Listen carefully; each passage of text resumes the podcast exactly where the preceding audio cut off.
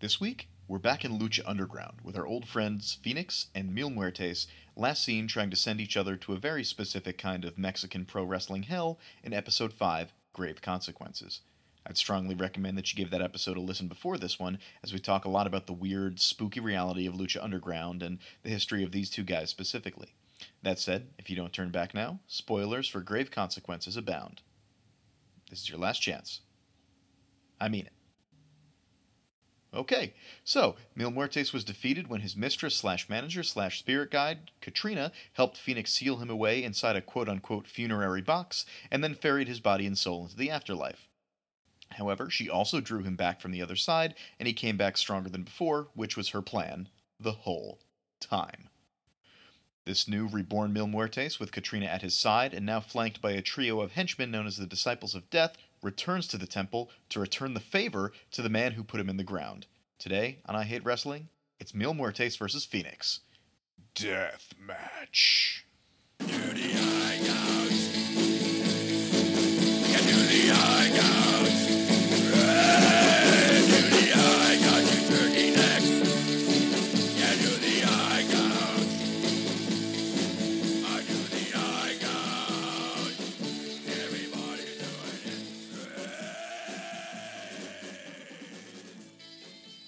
Testing. Testing. Testing. Testing. Okay, that's better. That's better. Previously on X Men. we just uh, we just got finished. Uh, Julian is back, everybody. We Hi. uh, we just got we just got finished uh, eating a, a sumptuous a sumptuous meal, and we watched uh, the YouTube classic previously on X Men, which is art. I think we can agree. Yeah. And the thing that fascinates me about previously on X Men is it's like a YouTube poop, but it's not because the conceit of the YouTube poop is we switch out the audio and we like splice different audio the video clips together to make it look like uh like there's a really good King of the Hill one Yeah, where yeah, yeah, where seen that one. there's well there's like hundreds of good King of the Hill ones but there's one where in the original episode Dale is saying to Hank, I don't know, Hank. Do you think that my wife's rack is better than your wife's rack? but in the YouTube poop, they changed it to dick.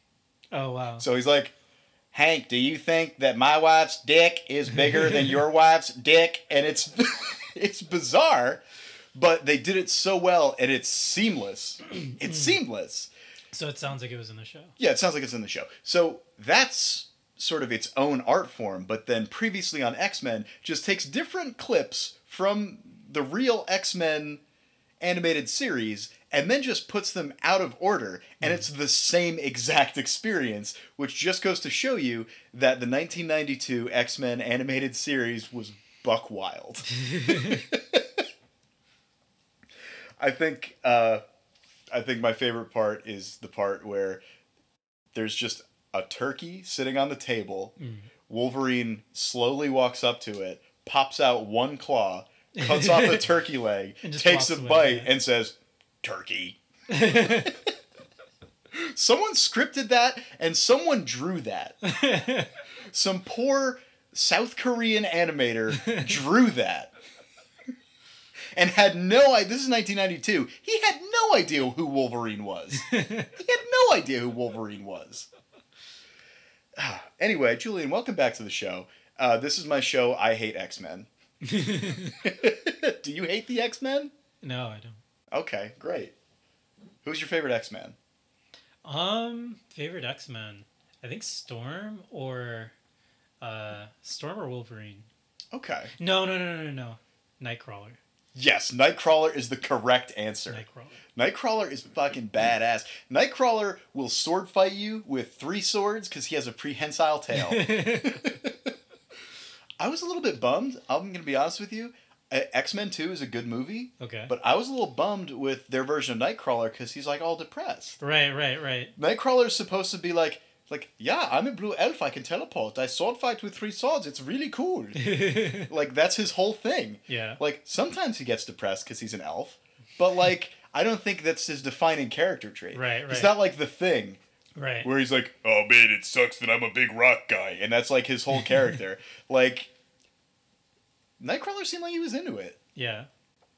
and he there were like he had a number of love interests over the years. Right. They were into it too. Like, I don't know. I, I just feel like Nightcrawler should have been more fun. Yeah. Dude can teleport. Anyway, we're here to talk about professional wrestling. Yeah. and I guess also a little bit of X Men, but mostly professional wrestling.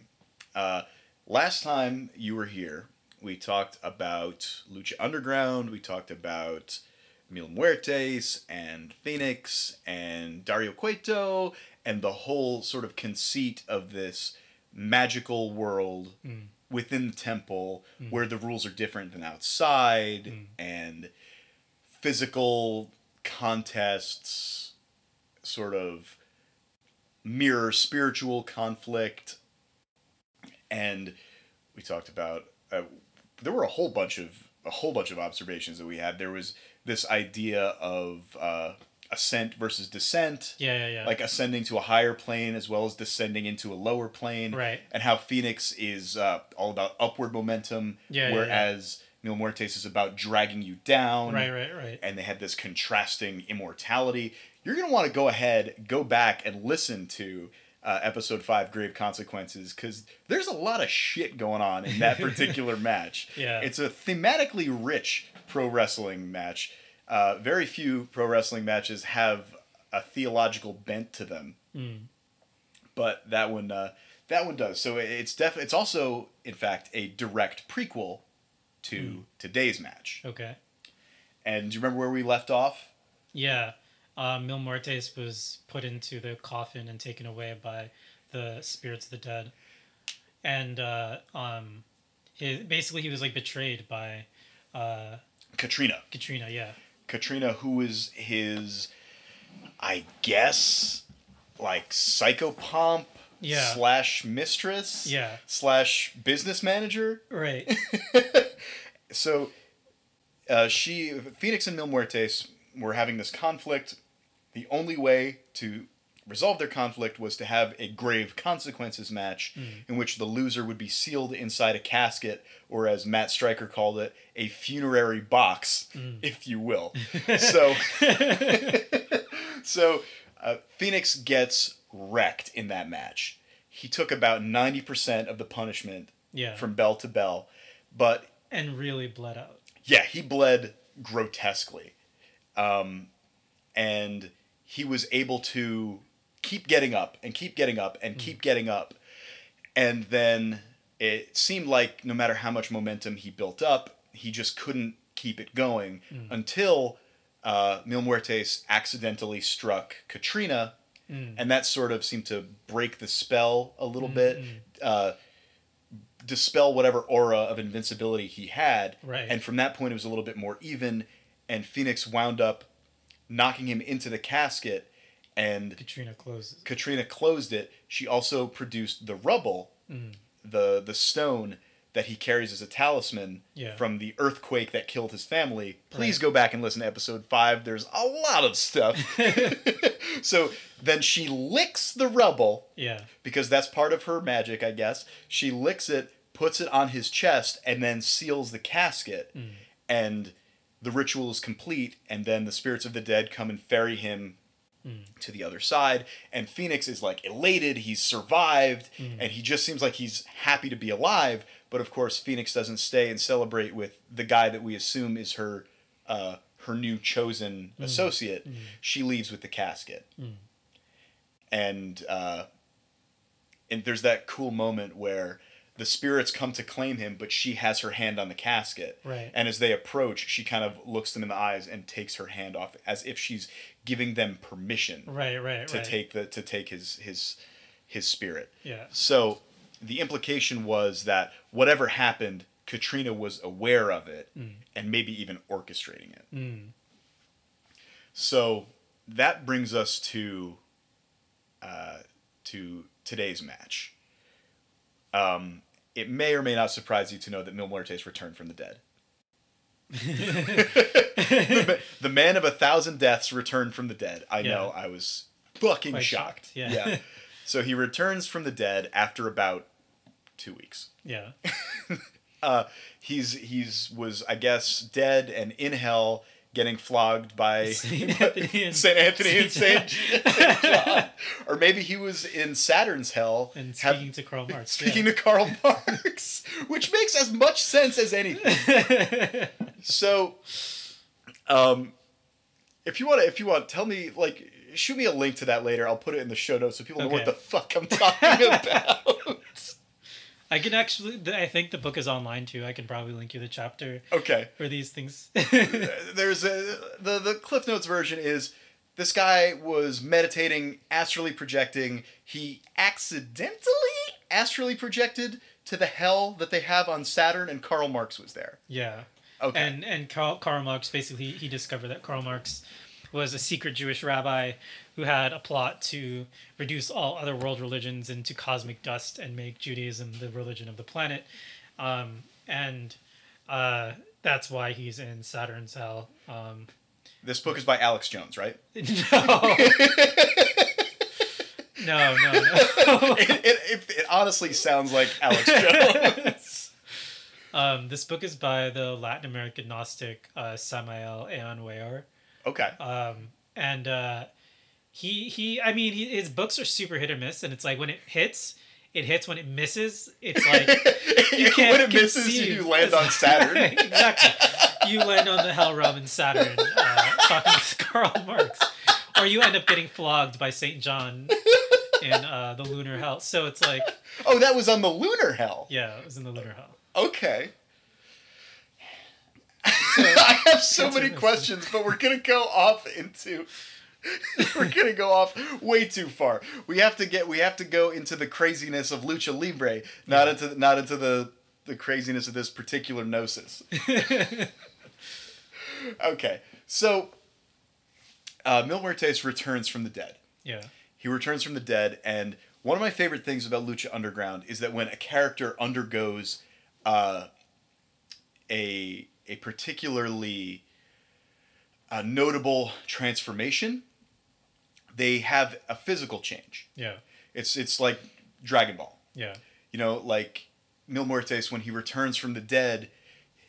The weird thing about Mil Muertes in the beginning was he had these weird blue, like Homer Simpson pants, like these, like baby That's blue. like the most unheroic way of describing. but that's what they look like. They're like these weird blue, baby blue tights. Yeah. But his mask is like this weird, like lucha libre, but also kind of gimp mask with with these sort of these sort of Aztec uh, glyphs on it. yeah, yeah.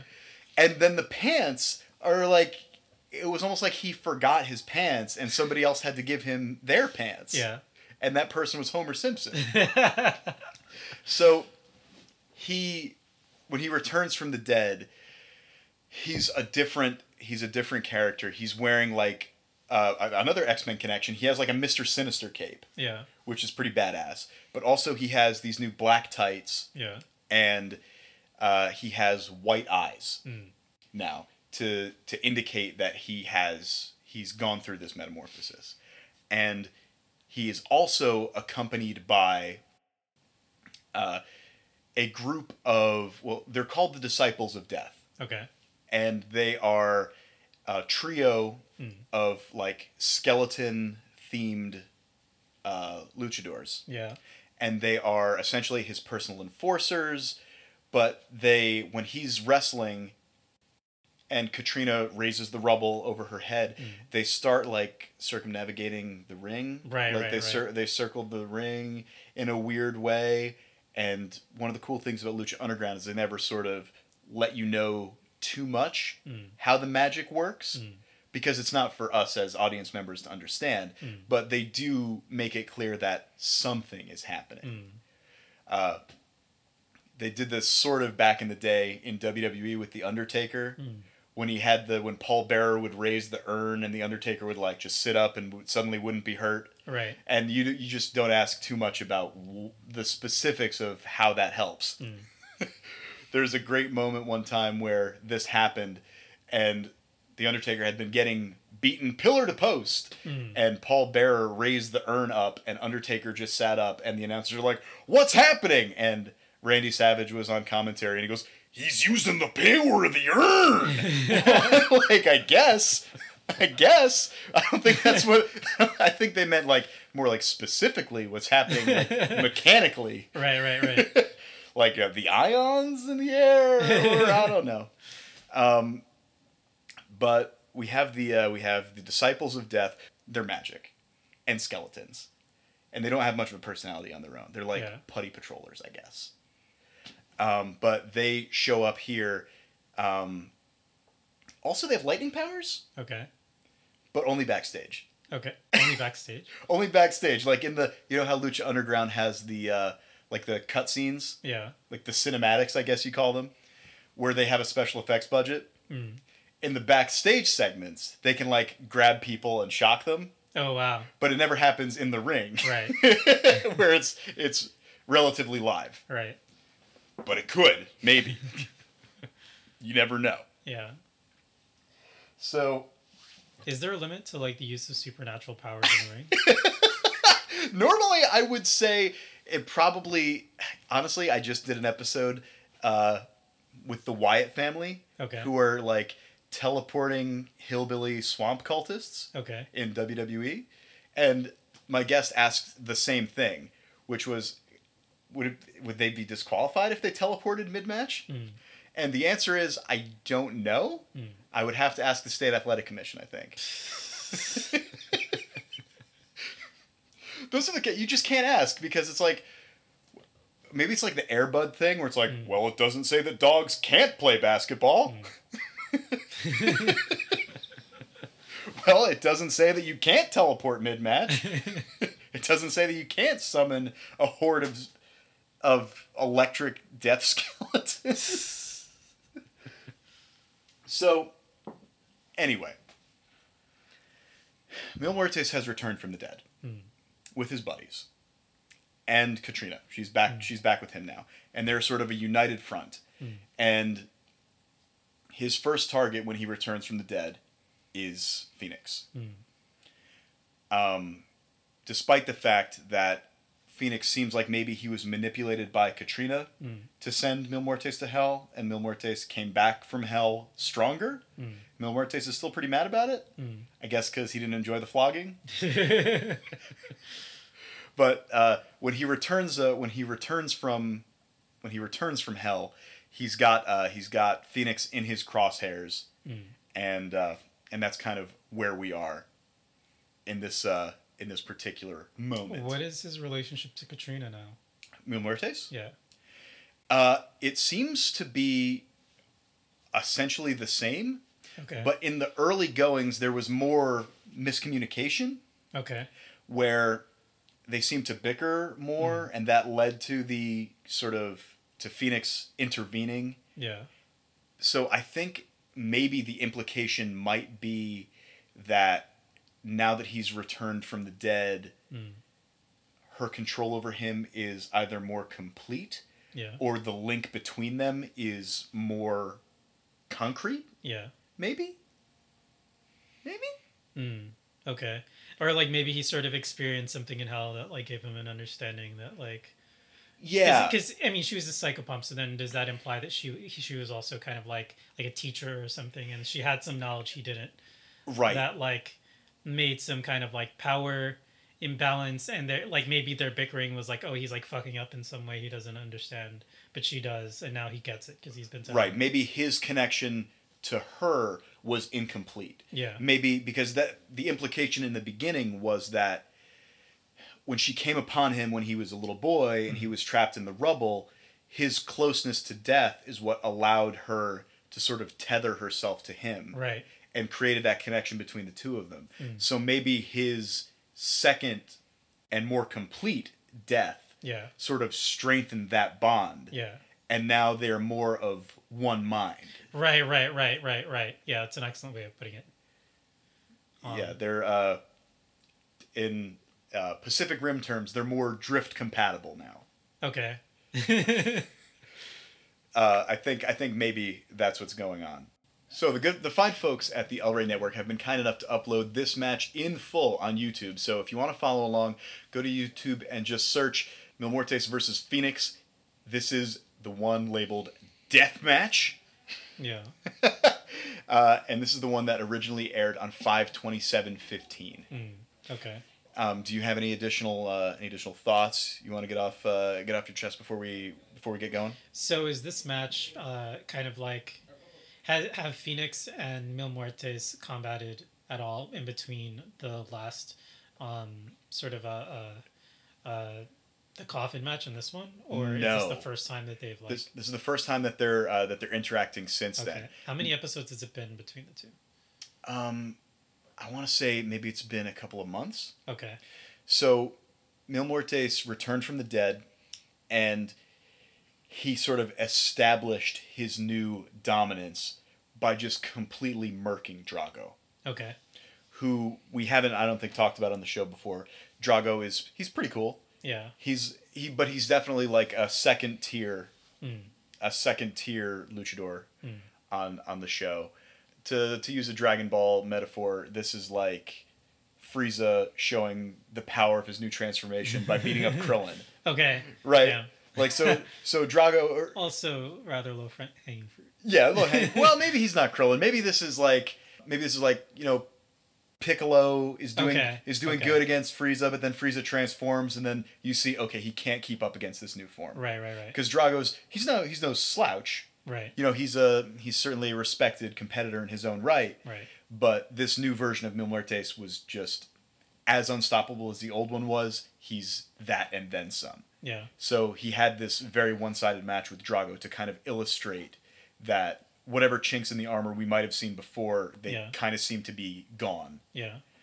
And then from there, he kind of set his sights directly on Phoenix. Hmm. So we haven't seen Phoenix interact with him since then, but we've seen somebody who's similar to Phoenix in terms of size and fighting style hmm. and so on get completely murked Mm. by this guy. Hmm. So we've sort of gotten a preview of what this match might be like given his uh, his wrecking of Drago. Mm. Okay. And meanwhile, in the interim, Phoenix has been pretty successful. Okay. Uh, he's been winning, I think, all of his matches since putting Mil Muertes away. He was on kind of a hot streak. Okay. So We're on like a vengeance streak. I don't know if it was a vengeance streak because Phoenix sort of, I think, once he conquered Mil Muertes, was like ready to move on. And, Okay. like, Okay. Yeah. yeah. And uh, and kind of find glory elsewhere. okay. But now, Mil Muertes, once again, the the sort of descent right is appearing and is trying to drag Phoenix back down. Right. Right. Right. Okay. Okay. because Phoenix's trajectory was to conquer this this challenge and keep moving higher toward that right, championship. Right. Right. Right. And now Mil Muertes has appeared to be like, yeah, nuh-uh, Mm. nuh-uh. So so that's that's sort of the uh, the tenor of this uh, of this match. Okay, so uh, I'm gonna go ahead and press play in three, two, one, and go. So uh, yeah, once again, Phoenix versus Mil Muertes, and uh, here we have our our lovely ring announcer Melissa Santos wearing some uh, Headgear. interesting headgear. Speaking of X Men, she kind of looks like she's wearing the Cerebro headset. and uh, here, Phoenix enters first. He seems uh, he seems confident. yeah. Uh, after all, he defeated Mil Muertes once. Right. Believes he can do it again. Believes he can do it again. And last time we saw he was wearing black tights with red, Right. which we thought maybe symbolized uh, fire burning right, in the right, darkness. And now he's all red and yellow. Right. So maybe this is meant to imply that Phoenix is uh, he's burning brighter than before. Right. Right. Right. He's more he's more than he was last time. Right. Um, and it, again, he he points up to the sky, right, to remind us that he's uh, he's ascendant. Yeah. And here we see uh, Mil Muertes with Katrina and the disciples of death, Mm. uh, looking like a literal god of death mm. with these sort of uh, purple feathers, like a like a black halo. Yeah. I love this. Uh, halo of darkness. Yeah. And he's being sort of disrobed by his well they're taking i don't want to mean he's about to take his pants off he's uh, these are his good pants he's keeping them on but his uh his disciples have sort of taken his his cape off and phoenix phoenix just leaps to charges and bounces off of him. it's like a Spider-Man and Kingpin. Yeah. so oh, a, a kick right to the head, uh, and Phoenix again is in the ring, sails out of the ring again, and just gets punched on the way down. So if you remember in the last match, really the only way that Phoenix was able to do damage to Mil, Mil Muertes was with these big dives. Right. And, And now he's like immune to it. yeah, he started right off the bat because he knows what works and was Indeed. immediately shown it no longer works. Right. And that was the one thing that worked. Uh, and he's uh, he's just getting beaten down. Um, I did want to point out that Phoenix's tights, aside from the color scheme, uh, he now uh, has animo Mm. uh, written on his uh, on his tights to sort of uh, remind you that he's he's a spirit of life. Mm-mm-mm. Also, like, not a good sign that like his entire body just bounces off of Mil Muertes, but like Mil Muertes just hits him with like one hand and he's like on the ground. Yeah, yeah. That was that was always the dynamic, and And she's holding this like red thing in her hand. It's like a flower, but it looks like she's eating a heart. yes, it's the uh, it's the stone. Oh, I see. It's the stone, but it's shrouded in like red velvet now. Right. Uh, Phoenix counters, uh, reverses, and kicks, bounces off the ropes, and gets slammed. And immediately is taking uh, a bunch of unprotected punches right to the head. And Katrina is just Mm, circumambulating the ring, holding the stone. holding the stone, not overhead, but holding it at about chest height. And last time we saw that when she was trying to lend him power, she would raise it over her head. Right. So whatever she's doing, however she's aiding him right now, she doesn't seem to be expending maximum yeah, effort. Yeah, yeah. And uh, Phoenix is just sort of at the mercy of Mil Muertes here. He he's still fighting though. Uh, he's lands these kicks, and now a monster choke slam uh, takes him down again. And Mil Muertes doesn't even go for a pin. Instead, he, interestingly enough, he raises his hands, and then uh, Katrina raises the stone in response. Right. So perhaps their relationship now is more a partnership of equals, as opposed to him being like a a being that she's summoning, or Right, right, right. it's, it certainly seems like they're more on the same page. Right. And now here's Phoenix running across The rope. ropes. Yeah. So, God, uh, he managed to get uh, Mil Muertes on the top rope. He was on the opposite side of the ring, then jumped up and ran across the cable to hit him with a drop kick. Very impressive. And now he's going to dive again, bounce off the ropes, triple, jump, moonsault. and- What? Yeah. What I don't understand though is why is it that after raising the stone, Mil Muertes seems so much weaker rather than stronger? That's a good point. Because he got like like the hit that got him down, like was not doesn't compare to all the other moves that Phoenix have like has like unleashed on him. No, that's a good point. Um, and uh, by the way, Phoenix did manage to knock him down, but Mil Muertes basically sits up and and Phoenix is and just knocks him down. Yeah. And Phoenix is now once again fighting from underneath. And now Mil Muertes has a steel chair and cracks him right over the head, enough to break the chair. Um, that's a that's a good point. Um, and it might be worth considering whether Ooh.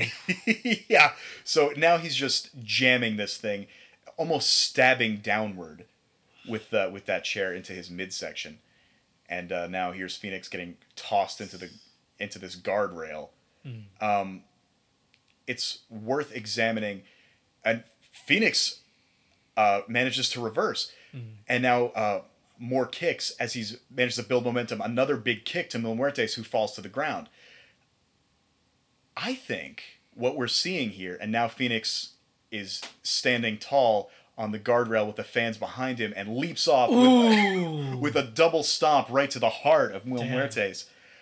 Um, it seems like both of them are stronger yeah.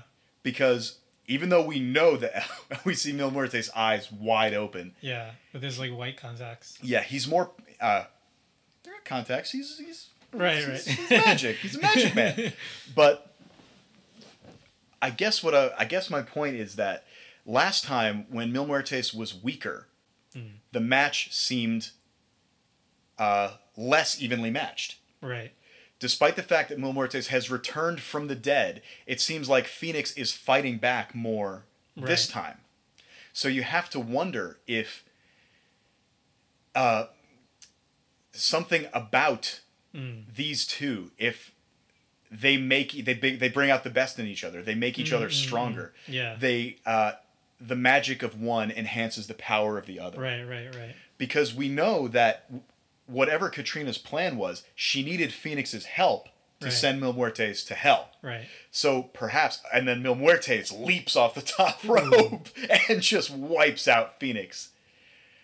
Um, it's worth noting that despite the fact that Mil Muertes is having a harder time keeping Phoenix down, he's still not breathing heavy. Mm. Right. This still seems relatively effortless Ooh. And now uh, Phoenix gets smashed into that announce table.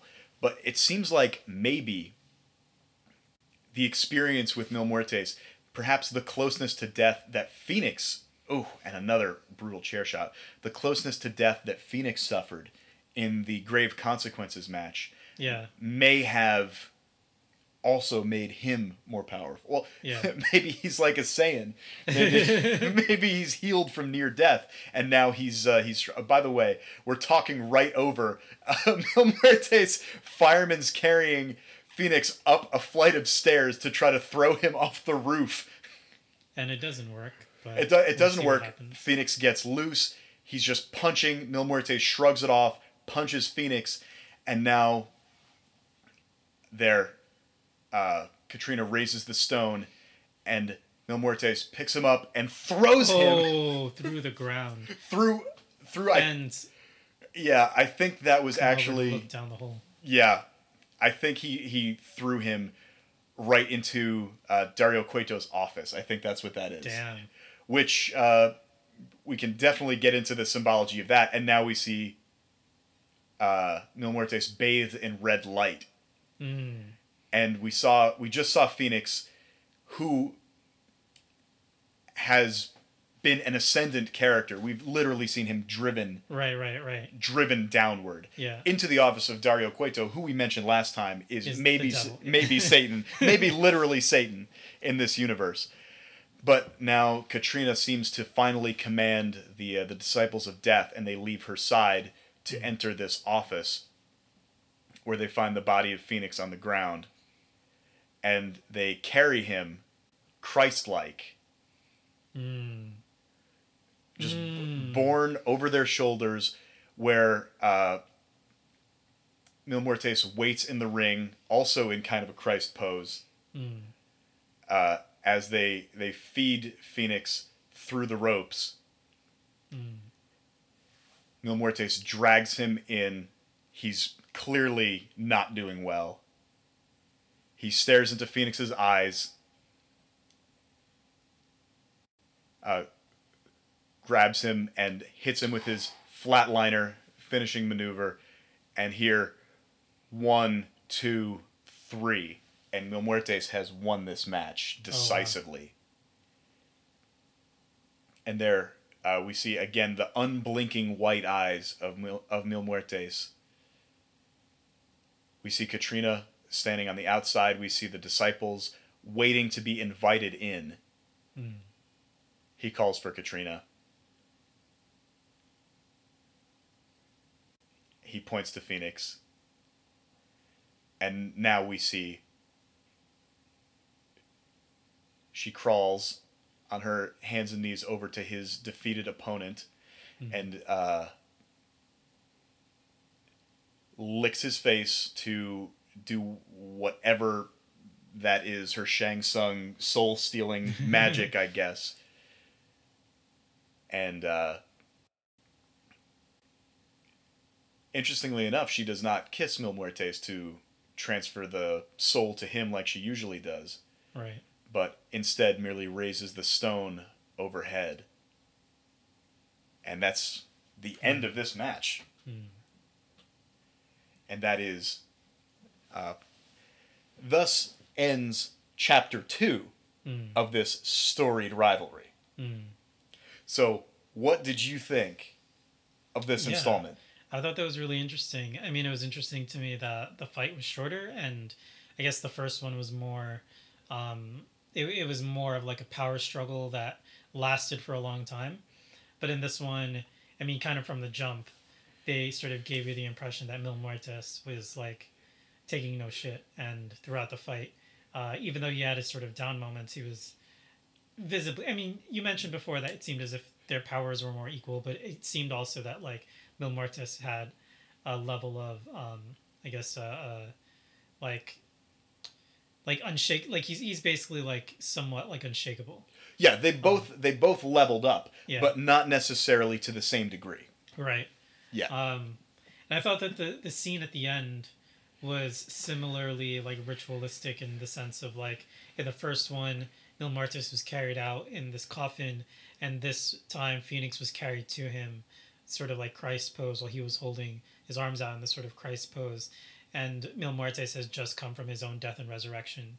Uh, so. I, I like if I think of that, it's sort of like tarot terms. It's like you have Mil Muertes, who is like the death card, right? And then you have um, uh, Dario Cueto, which is like the devil.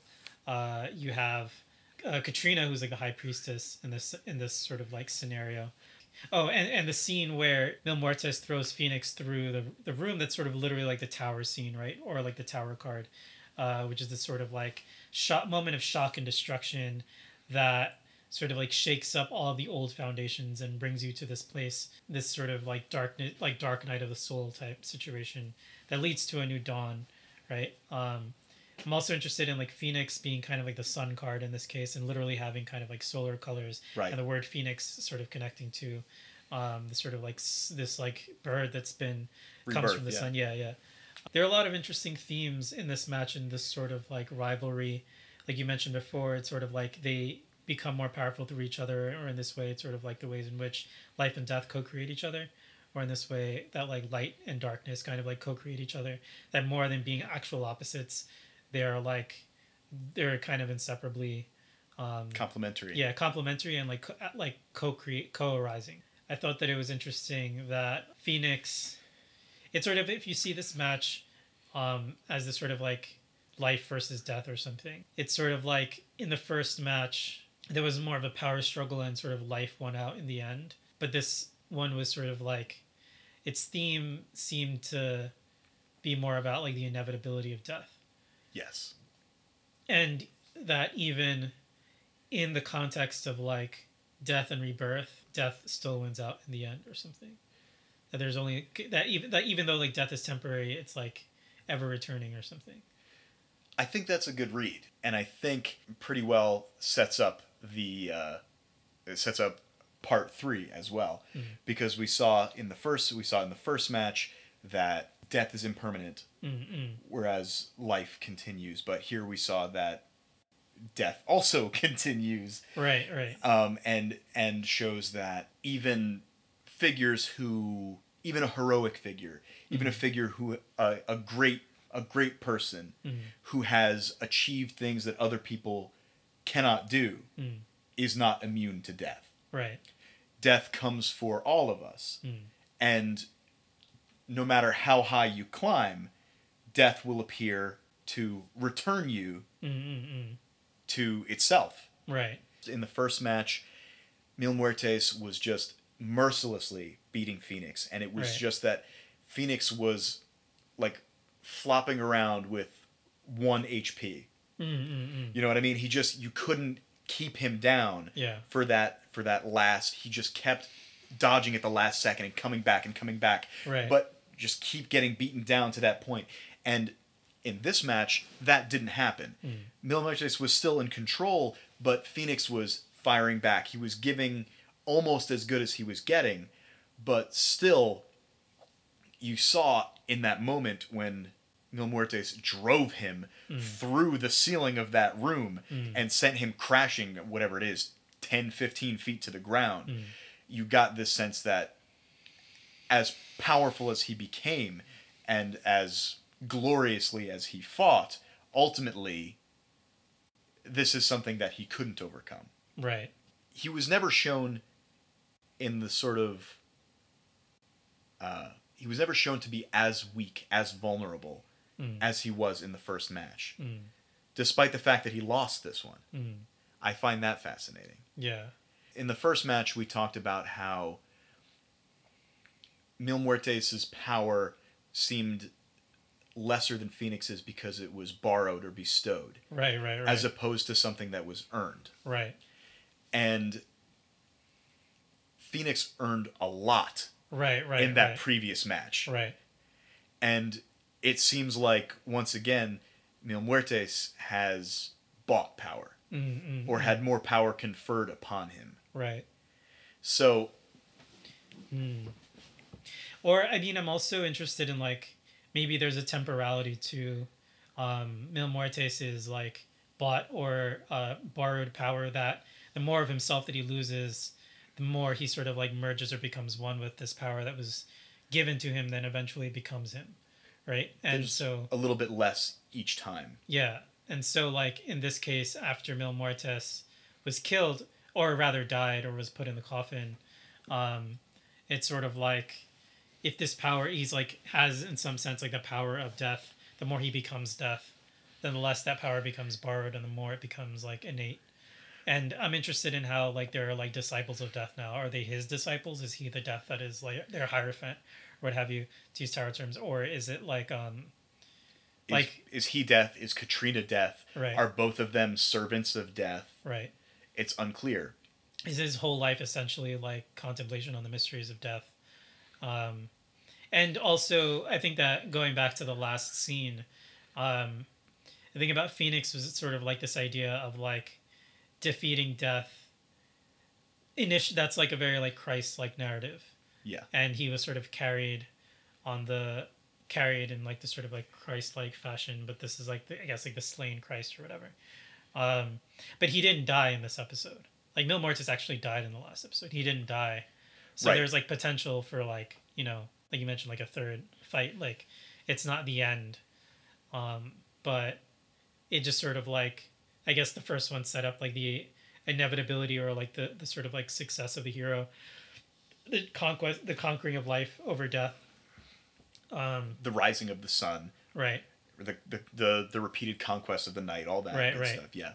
and then this one is sort of like the eternal return of death and It is a cycle. yeah yeah. Um and so that leaves us the, as the viewers with the notion that like oh like even if um life initial almost like a reincarnation idea that like even if life keeps coming back like death also keeps coming back. And so um it ends you off as like oh well death wins in the end but it's this also isn't the end. So it's like who knows what's to come. Well, I guess that that sets up the question of what do you think happens next in this rivalry? Um, I don't know. I mean, it, it, maybe it's a pattern that like Phoenix now wins. Um, maybe neither of them win. Maybe they both die on the ring or something. Like, Well, I guess uh, we'll leave that for next time. But I guess we can talk about what happens to each guy individually. Mm. Because that's something that happens with these guys where they come together and then they separate. Mm. And then they get, because of course it's a, it's a cycle. right? So they don't only wrestle each other. So this is about, I want to say, three quarters of the way Mm. through season one Mm. of Lucha Underground. And shortly after this, Dario Cueto, who we haven't really talked about in this episode, which is a shame because he's a great character, introduces a new championship Mm. called the Gift of the Gods Mm. Championship. okay. And last time we talked about how there are these seven Aztec tribes, Mm. each with a with a totem uh, spirit Mm. animal, and how each one of them sort of has representatives. Like Prince Puma Mm. was a representative of the Puma tribe, and then Mm. there's also like a rabbit tribe, and Right. uh, a- there's a moth tribe. Mm. There's a guy Marty the Moth Martinez who who shows up was actually Lucha Underground champion for a hot minute Mm. recently, but um, there's these seven medallions, Mhm. almost like Power Ranger Morphin coins yeah. that have the animal sort of totem spirit embossed on them. And in another sort of Dragon Ball parallel, you have to collect all seven. Mm. And they can be won and wagered in matches. Right. And he introduces this championship called the Gift of the Gods, which has these seven circular cutouts Mm. for these medallions. Mm. And as you collect them, if you can fill all these seven spaces and unite, theoretically or metaphorically, the tribes, Mm. you can then exchange this championship for a Lucha Underground championship match. Okay. So you have to. Um, you you can also defend this championship. Mm. So you have to assemble all these seven medallions, Mm. fit them into this championship, and then it's a championship that you have to defend against other people until such a time as you are ready to cash it in against whoever is the world champion. Mm. So the inaugural Gift of the Gods champion is Phoenix. Okay. um, in one of the big matches of Ultima Lucha 1, which was the season finale, like their WrestleMania, the end of season 1. He defeated six other people Mm. in a very chaotic multi person match to unify all the medallions and become the first Gift of the Gods champion. Mm. And to close out Ultima Lucha 1, Mil Muertes defeated Prince Puma to win the Lucha Underground Championship. Mm. So to close out the first season of this show, Mil Muertes sort of completes his arc Okay. of starting out powerful, being defeated, becoming more powerful, defeating the guy who defeated him, and then continuing on to win the richest prize Mm. Mm. in this uh, in this league. Mm. and he's got his disciples surrounding him. He has Katrina, she has the rubble, and now he has this championship. So he's he's finishing season one in the pinnacle of his strength, Mm. and the one glimmer of hope in all of this darkness is that the one guy who's managed to defeat him Mm. is holding a championship, literally called the Gift of the Gods, standing opposed to him Mm. and he can use the championship that he just won to challenge Mil Muertes for the championship that he just won. Mm. So we we sort of go into the break between seasons with this looming on the horizon. Right. And Mil Muertes sort of at his peak and Phoenix uh, as he does has bounced back from this brutal defeat to reach a new height of being the first ever gift of the gods champion and being in a position to challenge for the top prize. Mm. So that's sort of that's sort of the next step. Mm. That's sort of the next step, and I'm not going to ruin how that match goes. Okay. But uh, Yeah. So literally like rising like a phoenix, kind of like right, as the name implies. Yep. Mm. Interesting. So uh, so what do you think? How do you think this compares? How did you enjoy this one as compared to uh, um, Grave Consequences? I liked it. I mean, I definitely like. I think that Grave Consequences is more of like an event, but I think that this one didn't have to be if seen in the context of the other. But if I had never seen the other, then this one might not have been as um, like a, a, a like exciting. Um, It's it's a utility match. I yeah, yeah, guess. yeah, yeah, yeah. Like, and I think also just time wise, like I feel like the other one was like an hour long. the other Yeah. one was only like 23 minutes. Really? Yes. Wow. but For it feels reason- yeah, epic. Yeah. It feels epic. It's like because there's the blood and it, Right, right, and you right. you feel like they're fighting for a half hour before the blood starts. Right, And right. then it, there's just more and more and more. It's only about 23 minutes or something like that. Wow. But it feels like well because it's mythic. You know, it Right, has the, right, it has this structure to it, Right. and uh, yeah, it's only like twenty five percent longer than this. Wow.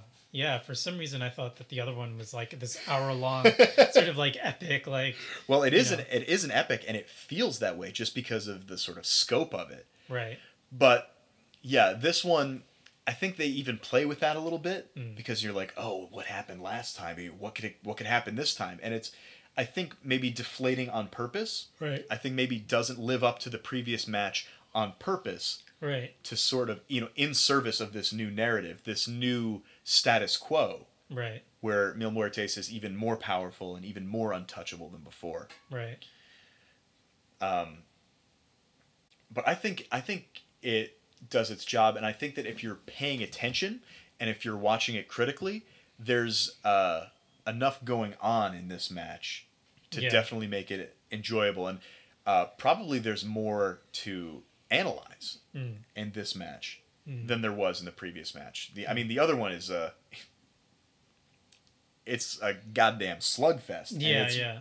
and it's just blood and guts and fire and brimstone. Right. But I think this one is probably more narratively bound. Yeah. Yeah. Yeah. It's more narratively rich. Yeah. Um, Hmm. Did you have any other thoughts? Um, hmm. I guess I, I'm interested in the uh, uh, Disciples of Death, um, and if there's like, is this the first time that they appear on the show? Did like, what's their story? Well, they also appeared. They also appeared when Mil Muertes defeated Drago. Okay, They didn't touch Drago. okay, They just sort of up, appeared behind Katrina. She didn't dispatch them to do anything like she did here. Uh, ultimately, they become a force unto themselves. Mm. And actually, at Ultima Lucha 1, they wind up winning the Trios Championship. Mm. So, Mil Muertes is sort of. Uh, what would you call them? Family? Coterie?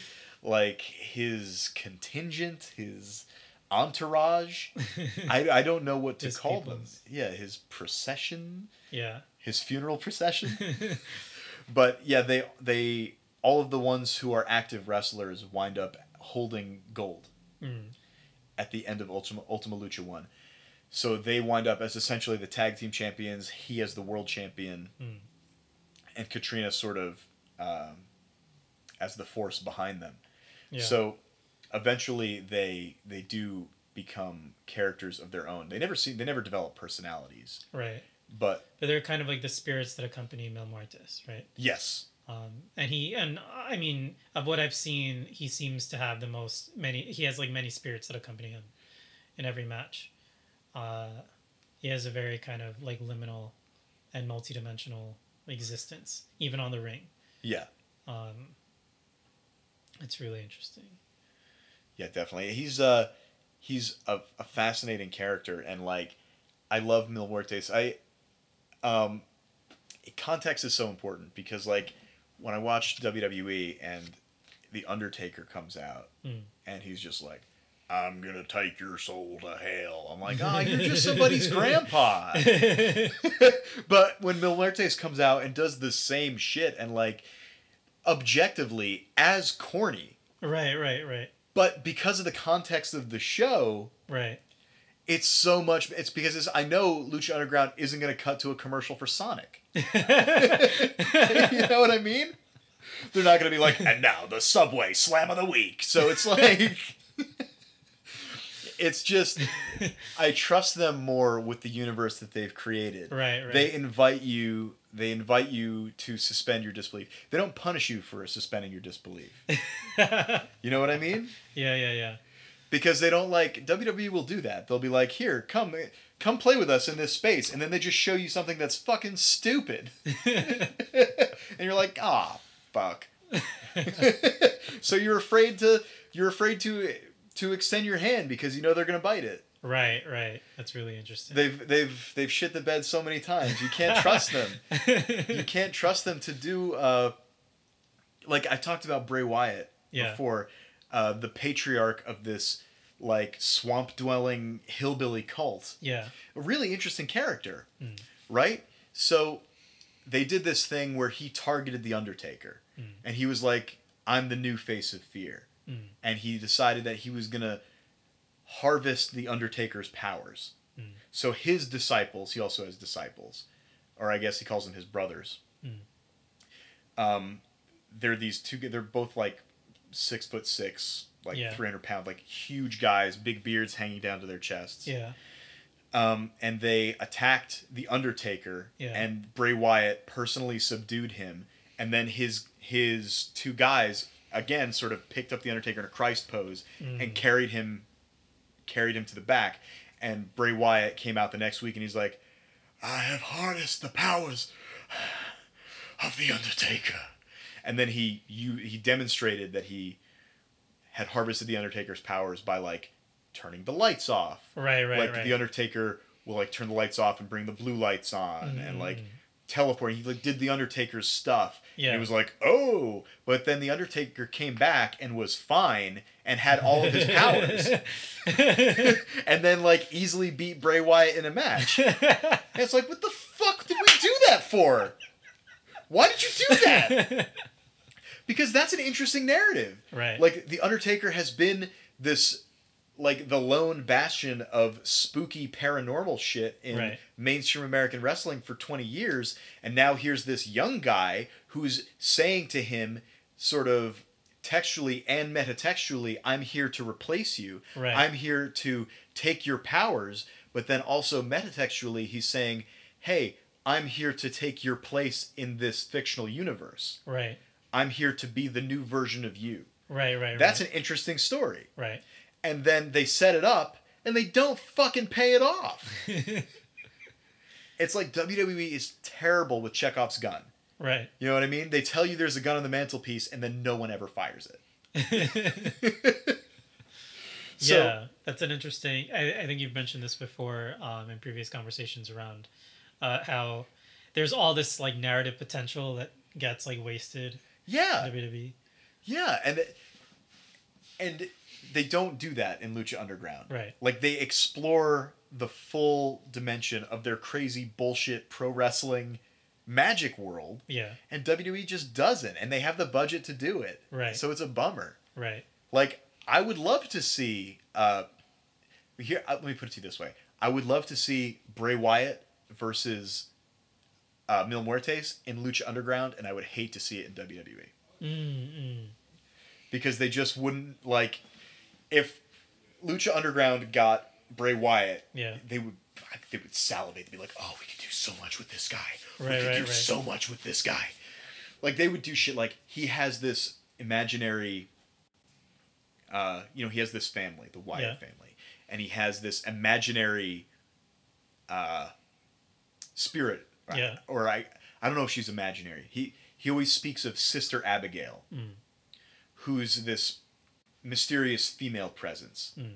You never see her, but he's always talking about Sister Abigail Mm. and how she's this powerful influence on him and like the matriarch of this family. You Yeah. never see her. Yeah.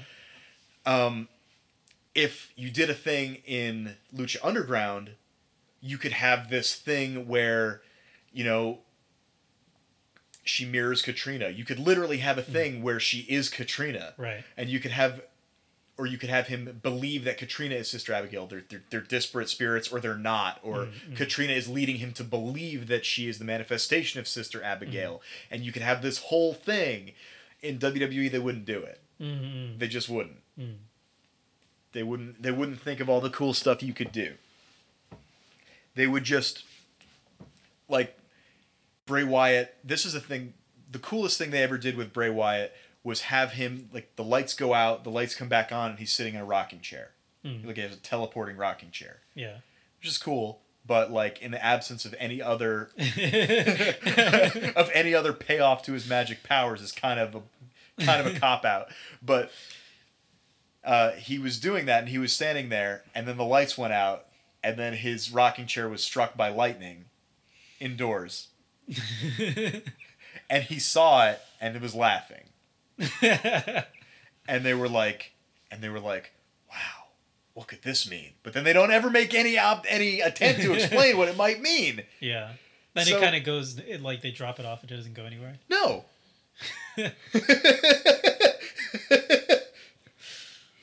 no, they, they- of course it doesn't go anywhere. Like it's never like, and then when he's fighting the Undertaker at WrestleMania, like the lights go out and he's got the The chair. he's got yeah, the chair. yeah, like yeah, it doesn't come back. Well, the chair does come back at some point, but they never mention that it was incinerated by magic lightning. Right. It wasn't like he doesn't mention like, oh, I had to go to I had to go to the underworld and and drag my rocking chair back with me, but I couldn't look behind me or it would be gone forever. Like they, Right, right, they right, don't do right, any of that shit. Right. They don't. And it's and it's all such such surface level stuff that it becomes uh Mm, it becomes hard to get into it. mm. Because they're like, it's just a wanking motion. Like, oh yeah, you love this shit, don't you? And I'm like, you love this spooky shit, you fucking moron. like,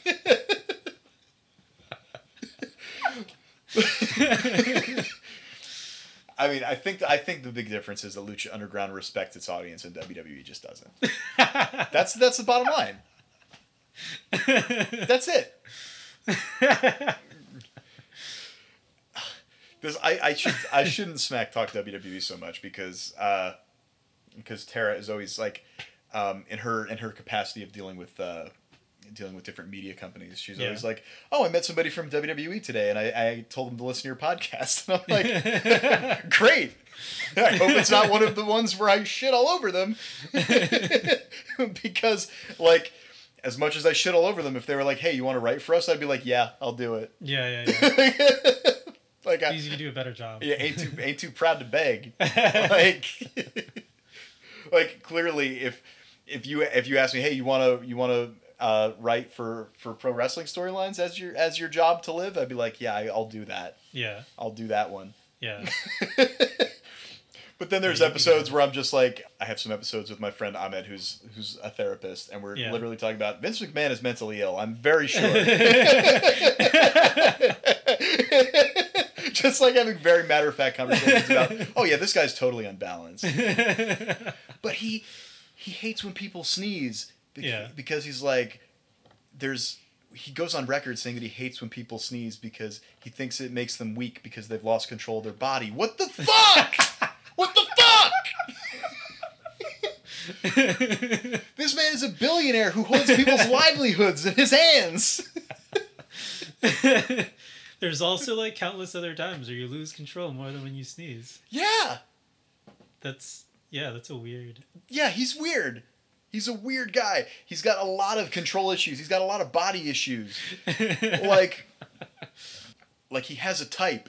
Like Yeah. he's he's into a very specific kind of male body. Yeah.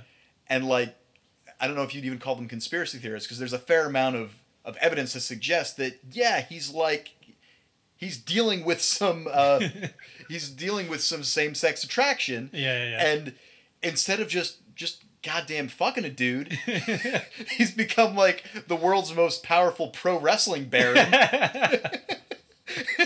wow, that's so and fascinating. he's just like he's just like no flab like i only want six packs only six packs on my show it's like just just fuck a dude. Quit quit killing all these guys at age 40 with your steroids. Oh my god. Anyway please hire me. Please hire me. I really respect you and your company and i think it's it's just it's the bee's knees please. Um this has been another episode of i hate wrestling i would like to thank my guest julian julian thank you Thanks for having me. It was great. of course i'm always glad to have you and we're i'm gonna have i'm gonna have you at least one more time because we have to do part three Yeah, definitely. of this of this trilogy definitely. um, I want to thank also uh, uh, my good friend Corinne Dodenhoff for designing my logo. I want to thank the Novas for uh, the use of my theme song, "The Crusher."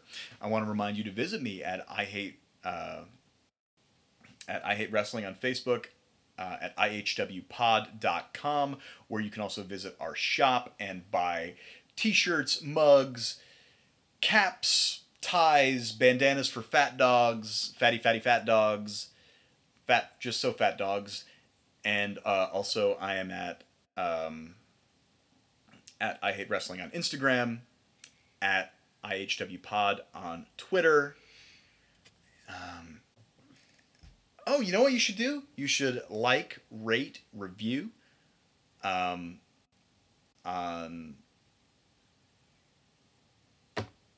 iTunes and on SoundCloud also. And I'm I got to get on Spotify. The kids love Spotify, right? yeah. yeah, yeah. I get on Spotify, and also when I get on Spotify, I want you to uh, like, rate, review, and subscribe also there. I don't know if you can do all those things on Spotify.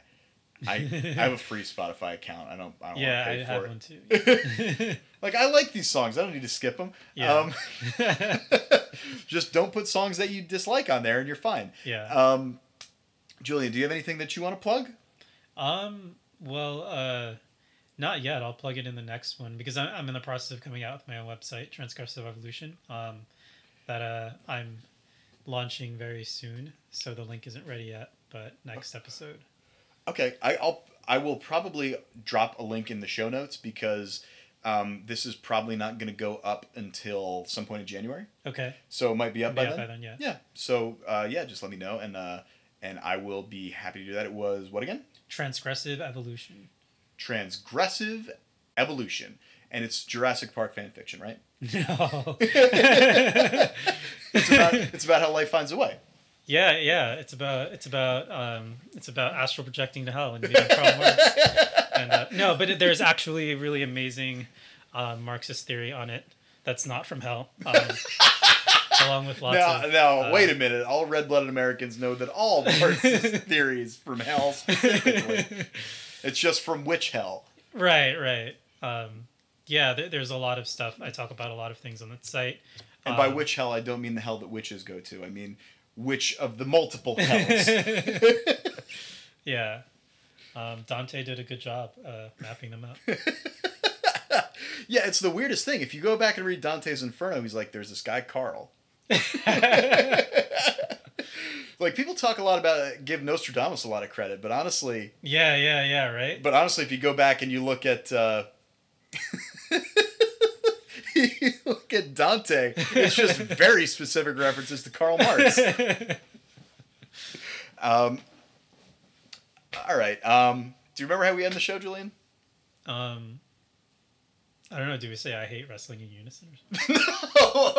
Although that's pretty good. That's a pretty good sign up. But uh, no, I asked you if you were going to be a wrestler, what would your wrestling character be? Oh, what would my wrestling character be? and last Um, last time you told me you were going to be uh, the winged serpent. Mm, okay, I remember that one.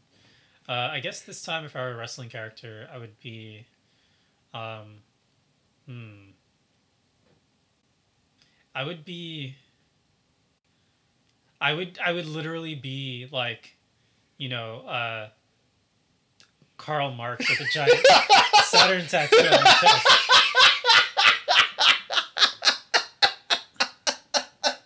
But I'd be like the black Karl Marx, and I'd have like gray dreadlocks tied back. the Black Karl Marx.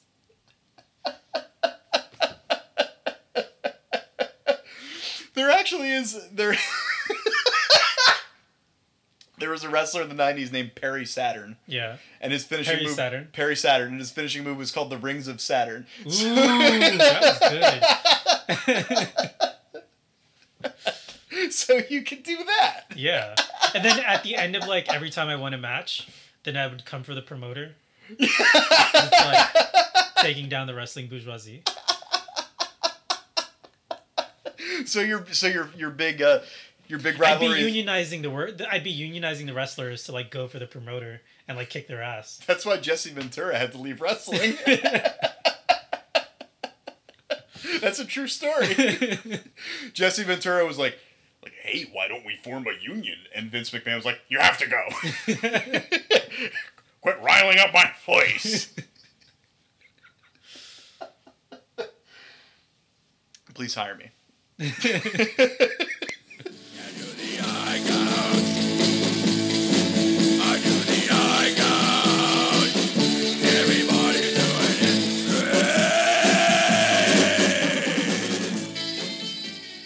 upload the entire match Yeah. uh, for free Yeah. on YouTube. So you're gonna want to uh, go to YouTube and go and just search uh, Lucha Underground Mil Muertes versus Fénix.